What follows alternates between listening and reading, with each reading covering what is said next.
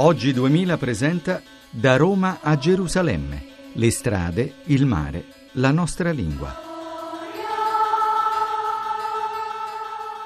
Saluto da Sergio Valsania e da Loredana Cornero. Ancora da Gerusalemme e oggi siamo andati a visitare il, l'Israel Museum, il più importante museo di Gerusalemme che è veramente una cosa gigantesca, tant'è non siamo riusciti a vederlo tutto nelle poche ore che ci siamo stati. Cos'è che ti è piaciuto di più? Ma a me mi ha colpito tantissimo, intanto proprio l'architettura del museo e la sua, la sua divisione in vari padiglioni e anche il luogo proprio dove è stato edificato. Mi ha colpito che un museo così bello, così grande e così ben fatto sia a Gerusalemme, me lo sarei aspettato forse più a Tel Aviv, insomma è veramente un grandissimo museo e ha un'area enorme di esposizione. Ma se ti posso dire la cosa che più veramente mi ha colpito è stato il più antico reperto archeologico archeologico è della cultura natufiana, è stato trovato nella valle del Golan e si tratta di una piccolissima, veramente mezzo mignolo di grandezza,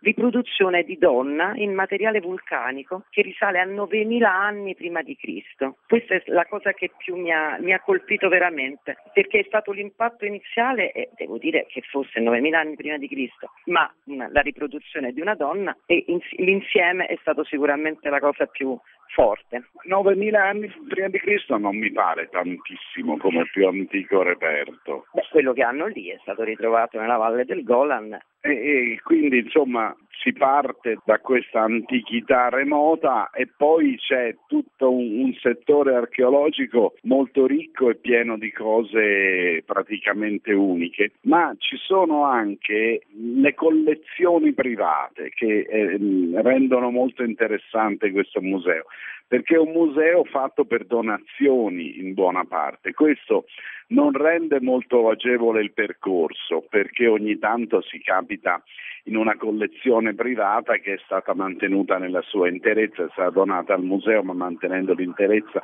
perché ogni tanto si, si, si apre una sala, un, due sale, un corridoio con dentro delle, delle raccolte veramente stupefacenti. E poi c'è questa recente, per così dire, acquisizione che è lo spazio dedicato ai rotoli del Mar Morto, che tu hai bucato, ma io ho bucato. perché poi non ci vuole niente in un museo a perdersi, per cui abbiamo fatto percorsi diversi, ma è una, un edificio molto particolare, fra l'altro eh, è fatto in una grande tenda bianca con attorno un sistema di fontane che schizzano acqua proprio sulla tenda, un sistema di raffreddamento particolare del tutto insolito. E dentro c'è la documentazione relativa eh, in parte a questi rotoli del Mar Morto che sono stati scoperti nel Novecento, che vengono ancora studiati nella seconda parte del Novecento, sono stati scoperti soprattutto, che documentano eh, una parte della storia della Bibbia che era rimasta abbastanza ignota, tant'è abbastanza ignota, eh, che eh, viene confermata per alcuni versi e per, altri, per altri addirittura provoca dei paradossi perché per esempio nei rotoli di Qumran ci sono dei pezzi del Siracide e il Siracide è un libro che i cristiani hanno accolto nella loro Bibbia perché esisteva il testo nella Bibbia dei 70, quindi esisteva il testo in greco e i cristiani l'hanno mantenuto, mentre invece eh, per gli ebrei, siccome era andato disperso il testo in ebraico, non l'hanno accolto nella loro Bibbia.